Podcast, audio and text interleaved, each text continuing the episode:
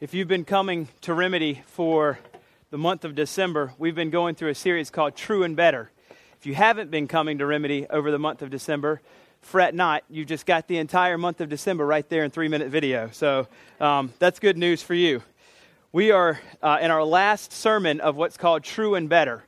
And we've been looking at Old Testament characters and seeing how those stories are not just stories in and of themselves, but instead they're stories of Jesus. Not just a story about Abraham, but also how those stories connect to Christ. And so um, we're going to talk about Jesus. As we've been going through the Old Testament stories, we thought it would be perfect on Christmas Eve to not necessarily cover an Old Testament story, but talk about the one that all the Old Testament stories are talking about Jesus on Christmas Eve. So today, we're going to be pointing to Jesus as our Savior. So if you have a Bible, you can open it up to Luke 1. That's where we'll be. We'll just be in just about three verses. That'll be it. I'm going to pray, and then we're going to jump in. But um, again, for all of you that are here or just arriving, I want to thank you for being here. We are thrilled that you would choose to spend your Christmas Eve with us. Um, thank you very much for being here. And kids, um, you should have gotten a big packet of like 12 pages of things to do. You can go ahead and start coloring those and figuring out all those puzzles now. This is the time to get after it. So I'm going to pray, and then we will, we will jump in. Let's pray. Lord, thank you for today. I just pray for my mind and my heart, Lord, that you would guide me to, to speak with a clarity that everyone here that's a believer or non believer sees and understands who Christ is and what he's done, and that we will all leave here rejoicing, for the Son of God has come to save us. We pray this in Jesus' name. Amen. So, the Bible, as it said, is not just a series of disconnected stories. If you're not familiar with the Bible, if you're not familiar with Christmas or Christianity, it can seem very confusing. It can seem uh, at first like you don't understand necessarily what it's all about.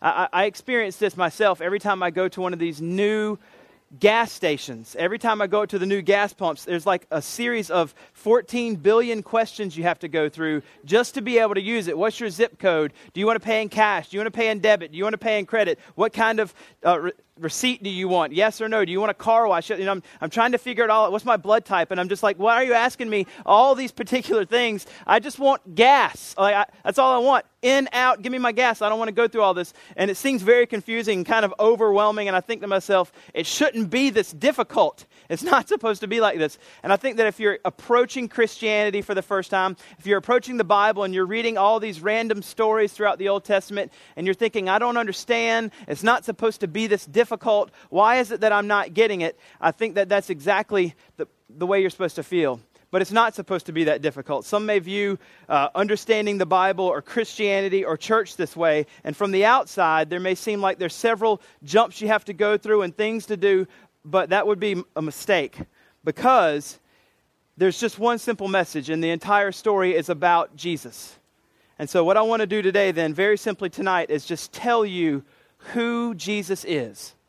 I want to tell you who he is from his own words here in the Bible. So, there's five things that we're going to look at. We're going to, we're going to go through these pretty quickly. And this is actually for everybody. For those that don't know Christ here today, for those that think they may know Christ here today, and maybe they perhaps don't, and for those that definitely know Christ.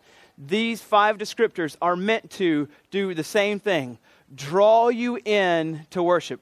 Whether you aren't Him, to draw you in to know Him, and if you do know Him, to draw you in to rejoice in this season that He has come to save us. So there's five descriptors that I want you to see.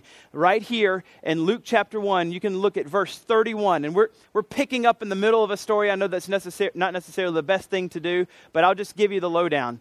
Um, you're probably familiar with the Christmas story. I'm sure Linus has told it to you every single year. Um, but basically, we're picking up at the part where the angel is visiting Mary and saying that she's pregnant and that she's going to have a baby. And, and we're in the middle of that conversation, and she, the angel's kind of telling Mary about this particular son that she's going to have. Uh, so that's where, we're, that's where we are. If you want to look at verse 31, that's where we're going to be. And we're picking up the conversation where the angel is telling her about Jesus. And so what we're doing from our perspective is we've been talking about the whole Bible's about Jesus. Who is he? What's he about? And so, as the angel is telling Mary about who this boy is going to be, we are 2,000 years later, going to see who Christ is. That's all I want you to know today is who is Jesus? Who is he? Christian or non, it's so imperative that we all know who he is. So look there at verse 31, and it says, And behold, you will conceive in your womb and bear a son, and you shall call his name Jesus. And here we go with some of the descriptions. Verse 32, it says, And he will be great. That's the first descriptor of Jesus, that he is great. And Luke 1 32. Isaiah, in, in the Old Testament, there's a, there's a glimpse of where Isaiah looks upon God on his throne. And as we look back, we know that that's actually not just him seeing God the Father, but the New Testament tells us that Isaiah is actually looking on King Jesus sitting on his throne. And there's one little description. So when we say Jesus is great, we, we can't just use that t- term loosely. We, we use the term great so loosely, like, oh, this pizza is great. Oh, the 49ers are great. Oh, the Gamecocks are great. Like we just throw around this great term like it's like it's kind of whatever. But in the Bible, when it uses the word great, it's not wanting us to equate it with the cheeseburger we had for lunch. So as we see Jesus and he's saying, He is great, there's a big contrast that's trying to be shown here in Luke 1, where man, in, in response to or in view of God, is not great.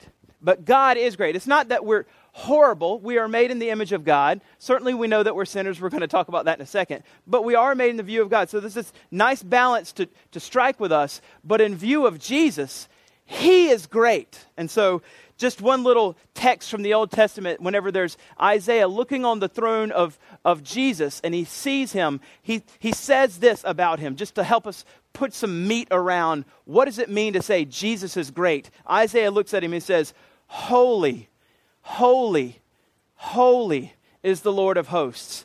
The whole earth is full of his glory. I mean, that is great. For a cheeseburger or whatever you think is great, the whole earth is not full of the glory of, you know, whatever, fill in the blank, of the Seahawks. You know what I mean? But when it says about Jesus, he is great, he's saying that he's so holy, we're going to say it three times. And when we talk about him, we're going to say, the whole earth is full of his glory. He is so great. So as we're coming here this evening, we're talking about who is Jesus. Jesus is great. He's amazing. He's astounding. He's beyond what you could ever conceive. That's the God that came and laid in a manger 2,000 years ago. He is great. The second description is right there. He will be great and he will be called the Son of the Most High. The second description is that he is the Son of the Most High. This literally means that he is the Son of God. So he's not just great, he's not just that the whole earth is full of his glory. He is literally God incarnate, God in flesh. Jesus is God.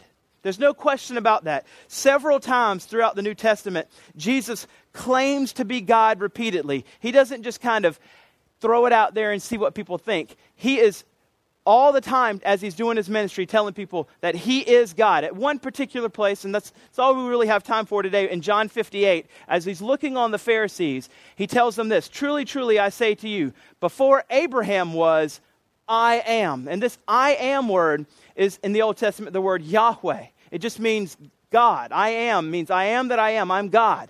And so in this particular moment, Jesus is looking at the people who knew the Old Testament better than anybody at the time and says, I'm God. And we know that they thought that that's what he was saying because then they wanted to kill him. Like immediately they were trying to pick up rocks and stone him and saying, You're blaspheming. How can you say that you're God? But Jesus claims to be God. And you've probably heard the old C.S. Lewis thing where he, he's either a liar, a lunatic, or Lord. He's either lying and he's not God, or he's just a lunatic and he's just crazy, or he's Lord. And it can only be one of those three. We can't just say, I'm going to be the other L, lazy about it, and not think about it, because that will cost us all dearly in the end. He is not just great, but also he is the Son of the Most High, which means that he is God himself. And if this baby who was born 2,000 years is God, it certainly has massive implications for us because the life he lived showed us that there were a lot of things that he did that say that we need to take note of who he is. We can't just walk through life and act like this guy, Jesus, did not exist. So the second description is that he is the Son of the Most High, that he is God. The third description tells us right here in that exact same verse He will be great, He will be called the Son of the Most High, and the Lord God will give him the throne of his father David. Now, we read that, and if you're not necessarily too familiar with the Old Testament, you just might think, okay, he's getting a little space over somewhere in the Middle East, right there in Jerusalem. He, David used to be the king of, you know, the little small little space, and now he gets to be the next king over that little space. Good for him. That, that seems good. We've got a president over here. England's got a, a queen. They'll, looks like they'll never have a king, but one day maybe they will. And all these other countries have kings, and Jesus just gets to have that one little plot of land one day, and that'll be his spot. But as we read that, it's not making us think that some kind of little small geographical location that he's the king over. When it says here, and he, the Lord will give him the throne of his father David, what he's wanting us to uh, um, understand is back in 2 Samuel, when David was told that he was going to be king, in 2 Samuel 7.13, he tells him, he tells, he said of David this, David, I will establish the throne of your kingdom forever. I will establish the throne of your kingdom forever. And then in this particular verse, this guy, Jesus, who is Jesus? He is the one that is going to, as it says, the Lord will give him the throne of his father David. Therefore, what was said of David is really, since David is in the Old Testament and Jesus is the true and better David, that Jesus is the one that will inherit this kingdom forever. He will inherit the king, the, the kingdom and the throne of the world forever. So, as we look on that Isaiah passage where it says, the whole earth is filled with his glory, the whole earth is also his kingdom. Not some small, tiny little geographical land right there in Jerusalem, but instead the entire earth. Jesus is the king of the Americas. Jesus is the king of Canada. Jesus is the king of Mexico. Jesus is the king of every single place on the entire earth. So when we see that Jesus is the ruler of David's throne, that means that Jesus is the king of the world. That's not just some small thing. And not only that, Jesus is the king of the world forever. Not his short 75 years or 30 years or however long we live on the average. You know, what are we, 73 years now? I don't know. But Jesus doesn't just get to be king for a little bit of his life, Jesus is king forever. We're going to see that also in the next text. So, as we look at this, we realize that Jesus is the king of the world. Not only that, he's also the ruler or reigner of his own people. You can see this if you keep going. And the Lord God will give him to the throne of his father David, and he will reign over, here it is, the house of Jacob forever. He will reign over the house of Jacob forever, and his kingdom there will be no end. So there's a little distinction between this third description and this fourth. In the third description, we see that Jesus is the ruler of David's throne. In the fourth description, we see that Jesus reigns over Jacob's house forever. So the, the, the distinction between the two is this Jesus is the king of the world, which means every person whether they're in his family or not, whether they are not a part of the church or are part of the church or not, he's the king over every single one of them. Whether we, people believe in Jesus or not, he's still the king. But the second distinction, this, this number four, is talking specifically about his people, the deep relationship that he has with them, his family, Jacob, the house of Jacob, the Israelites. And as we've gone into the New Testament, there's ample evidence that says that was just the people of Israel in the Old Testament, but now God has included the Gentiles. So that means every person in the world now, by faith in Jesus, can be included into this family of God. So when we see here that he is the, the reigner over the house of Jacob, that he reigns over Jacob's house forever, there we see that he is intimately involved in his people's lives, that he reigns over his people. He rules over the whole world as king, believers and unbelievers. We know from Philippians that every knee will bow at the name of Jesus one day. Every knee, whether they're Christians or not. They won't have a choice. Every single what person in this room, whether you choose to reject Christ forever or you are deeply following him right now, every one of our knees will buckle at the side of him one day and say, You're Lord, willingly or unwillingly. But in this particular place where it says Jesus reigns over Jacob's house forever, this is drawing us into an intimacy with the one that cares for us, the lover of our souls. There's one particular place in the Old Testament in Daniel where it talks about him and it says, And to him was given dominion and glory and a kingdom that all peoples, nations, and languages should serve him. His dominion is an everlasting dominion which shall not pass away, and his kingdom one that shall not be destroyed. So we know that he will be over his people, and they will be his people forever, and his second kingdom, which will come one day. And everybody that's in his family will be with King Jesus in a deep, loving relationship forever. So, who is Jesus? Thus far, we've seen four descriptions, and we've run out of text 31 through 33, and I said that was it. But there's one more, and I'm going to show it to you. So, so far, have we've seen this that he is great, that he is God's son, that he is the king of the entire world, and lastly, that he reigns over the house of Jacob. He is intimately and deeply involved with every single person that is a Christian and loves them forever, and we will be with him forever. But the last one is this. So if you're asking, what's this last one? How can I, as you've said, know this guy? How can I know this man? This, this baby that everybody talks about, how can I know him? Because he did grow up and he did eventually have a three year ministry where he did miracles. And he also died on a cross. And I believe that. I've heard that. I know that that's historical fact. People that aren't even Christians that had no reason to say that this man really died on a cross, like uh, a guy named Josephus said that it actually happened. 500 people said after he died on the cross that he was resurrected from the dead. So if he really came back to life and 500 people said, I saw it with my own eyes, there's no question about it. And they know that by saying that, their own life is at risk. They know that they're going to die, and many of them did because they said that, which means it has to be true. Like, why else would they say it? Why else would we die for some big lie? That doesn't make any sense. And so all these people are saying, not only did he die, but he also say, came back to life. And so as we hear, well, if he's intimately involved, like number four says, with his very own people's lives, how can I be one of them? That sounds exactly like what I've been looking for my entire life intimacy, depth, relationship being known by the God that created me. No one knows you better than the God that created you. He knows you better than you know yourself. And every single one of us, if we're honest, has a deep longing inside of us that cries out to know Him. Just like any child that doesn't know their father, if they were adopted or born as an orphan and they don't know their, their father, we see all these stories. Every single one of them wants to know, just, I just want to know who He is. Even if I don't have a relationship, I want to I want to see him. I want to know what he looks like. I just want to know who he is. That's not by accident. That's just an image or a foreshadow of the divine yearning in all of us to know the one that created us. And so all of us want to know him. And so this last one that I want you to see when we say, what's this fifth descriptor of Jesus? Who is he? It's actually back up in verse 31. If you look at verse 31, and it's right there in his name, and it says, And behold, you will conceive in your womb, and you shall bear a son, and you shall call his name Jesus. So when we say Jesus, the last description is Jesus. In the Greek, this is Yesu. And if you take that same word, Yesu, and put it in the Hebrew, it's Joshua. And the word Joshua, so Jesus and Joshua is actually the exact same word. It's the exact same word. And Joshua means God saves.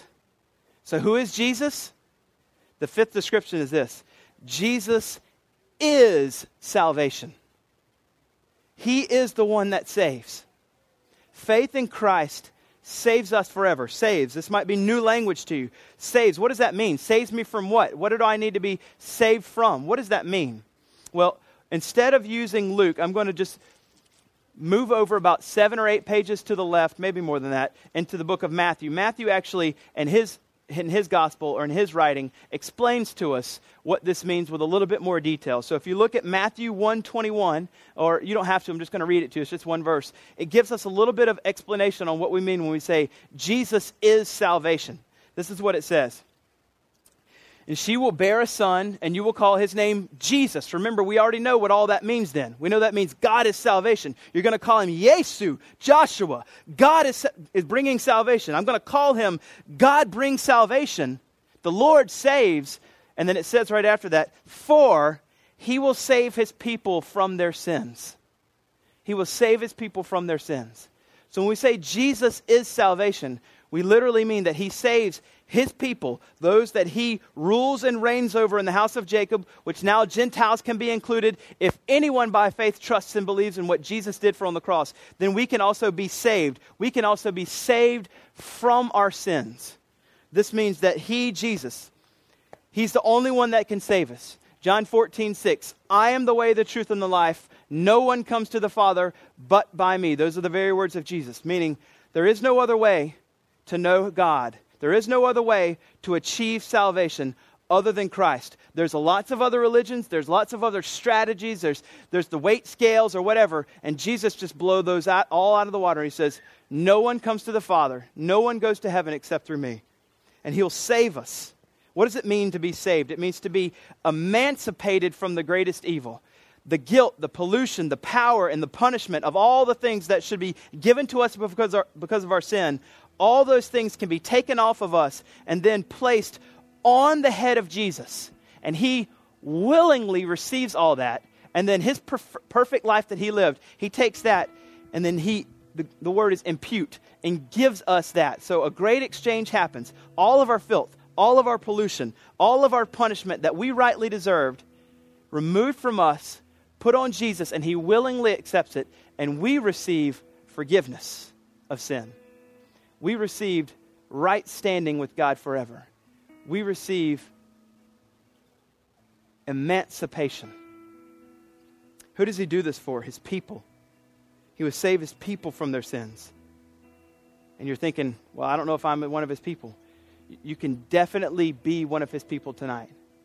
Just says it easily in Romans 10:9 that if you confess with your mouth that Jesus is Lord and believe in your heart that God raised him from the dead, you will be saved. Belief and confession. And then we're saved. We're a child of God. You say, is it that easy? Yes. The message is very simple. Now, it isn't just like, I'll do that, and then next week I'll try something else. I'm going to try them all. If I just go down the buffet line of everything, one of them's got to work. That's not, that's not it. Back up to I am the way, the truth, and the life. No one comes to the Father except through me.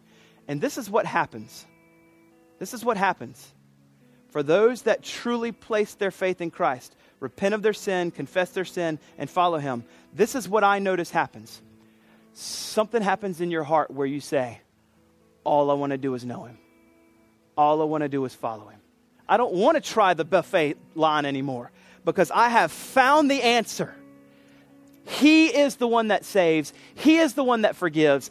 What love to take all that punishment for me. Now, all I want to know is Him, pursue Him, live my life for Him. He saves His people from their sins. The Bible says in Romans 3:23, "For all have sinned and fallen short of the glory of God." If we all take this simple self-assessment and we're honest, we'll say, "That's true of me. I have sinned." I have sinned somewhere in my life. And he's saying that since everyone has sinned, we know that in Romans 3:23. I just told the church the other day, don't ever read Romans 3:23 without reading Romans 3:24.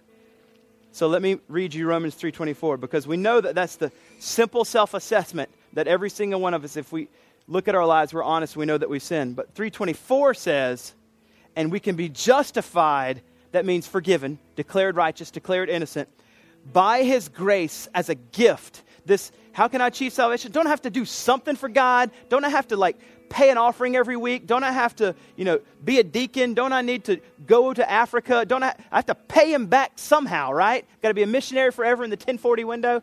It's a gift. It's a free gift. You may want to. God may call you to do that, but you're not paying God back. You're just operating out of love if you do those things. He says, But he justifies us by his grace as a gift through the redemption that's in Christ Jesus. Redemption, atonement, rescue, release, deliverance, liberation, salvation, recovery, being bought back, purchased, forgiven. This is what we mean when we say redemption. And so the question is who is Jesus? That's who he is. Jesus is salvation. Jesus is the one that reigns over the house of David. Jesus is the king of the world. Jesus is great. Jesus is God, He's the Son of the Most High, which begs the next question. Since we know who He is, the next question is Are we confident then that we know Him? Are we confident this night that we know Him? Because He is great, He is God, He is the deliverer, He is the King, He is the Messiah. He is the promised one of all throughout the Old Testament to be the deliverer of our souls. He is salvation, and He can save you from all of your sins right now, tonight. All of your punishment put on Him, all of His perfection given to you. Do you know Christ? You have the opportunity to respond right now. If you want to trust Christ, we're going to pray, and I just invite for you to repent, confess, and put your faith and what Christ has done on the cross and that he did raise from the dead, showing that he's, he defeated Satan, sin, and death for us on our behalf, and now we can live forever forgiven for our sins.